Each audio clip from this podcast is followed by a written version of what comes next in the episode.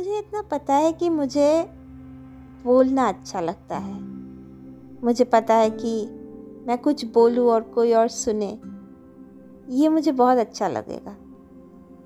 तो ये anchor app में एक पॉडकास्ट शुरू करने का दिमाग में आइडिया आ गया है। लेकिन मैं किस बारे में बात करूँ? इसको लेके मैं बहुत कंफ्यूज हूँ। एक्चुअली मैं बहुत कंफ्यूज इंसान हूँ। और मुझे पता ही नहीं है।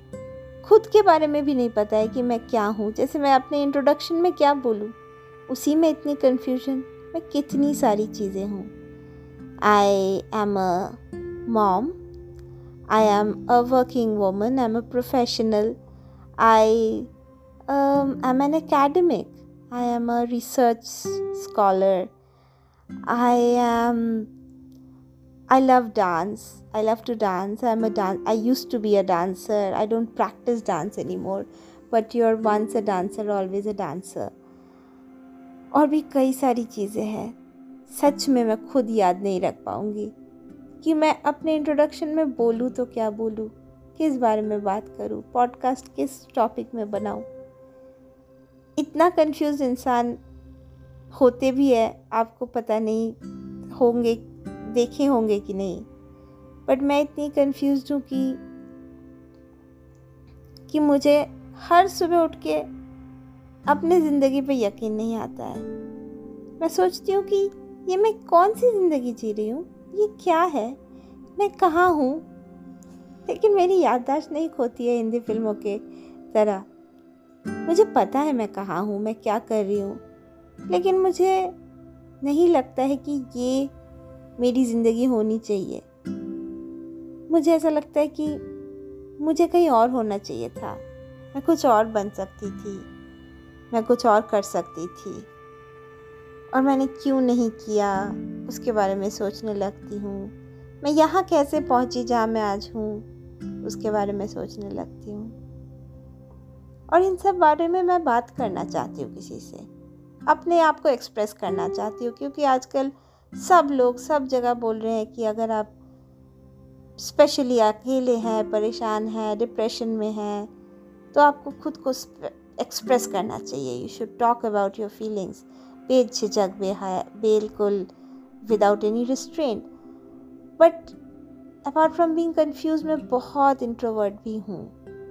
तो बात करना, लोगों के सामने, अपने अंदर जो कुछ हो रहा है, उसको उसको एक्सप्रेस करना is the hardest thing for a person like me but that is also the best medicine that is that is exactly what I need to do लेकिन ये भी लगता है कि मैं बोल तो दूँगी एक्सप्रेस कर तो दूँगी, बड़ी हिम्मत जुटा के अगर मैं बोलना शुरू भी करूँ।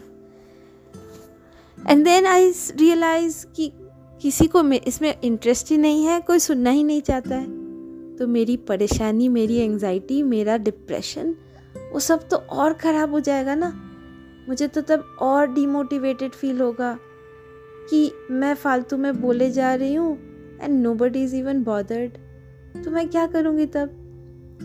लेकिन इतना ही मैं सोचती रहूँगी और यही करके मैंने एक्चुअली अपनी आधी लगभग आधी ज़िंदगी तो बिता दी है। Mid life I am in my mid thirties तो मेरी मिड लाइफ क्राइसिस भी है ये, कि मैंने वो सारी चीज़ें नहीं की जो शायद मैं कर सकती थी। मुझे हमेशा लगता था कि मैं आर जे बनूँ, अपने वॉइस से वॉइस को यूज़ करूँ, कुछ करूँ, लिखूँ ब्लॉग्स लिखती थी बट एक दिन ब्लॉग में अपने फीलिंग्स एक्सप्रेस किया हुआ था और दीदी ने पढ़ लिया था तो फिर डर के मारे वो ब्लॉग ही डिलीट कर दिया। ऐसी चीज़ें होती रहती है आपको।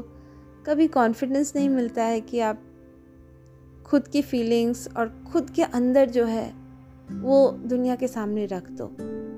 लेकिन कई सारे लोग हैं जिन्होंने अपनी पूरी ज़िंदगी ऐसी बनाई है। अपना सारा सक्सेस इन्फ्लुएंसर्स देख लो, वो सब यही कर रहे हैं। Are the people who succeed they those who put themselves out there who are ready to face challenges, who are ready to hear criticism even मैं इतना डर के क्या कर लूँगी? अपने आप को किस किस से बचा लूँगी? एक्चुअली मैंने अपनी लाइफ बहुत कॉशियसली जी थी। बहुत दिमाग से सोच के इमोशनल और इम्पल्सिव चीज़ें ना करके।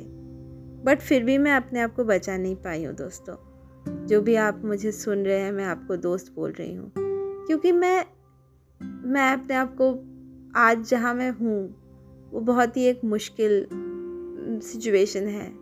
इसके बारे में मैं बात करना चाहती हूँ, लेकिन पहले पता तो चले कि कोई सुनना चाहता है कि नहीं। तो मैं आज यहीं तक बोलती हूँ और I would definitely continue if I feel that there are people out there who want to listen.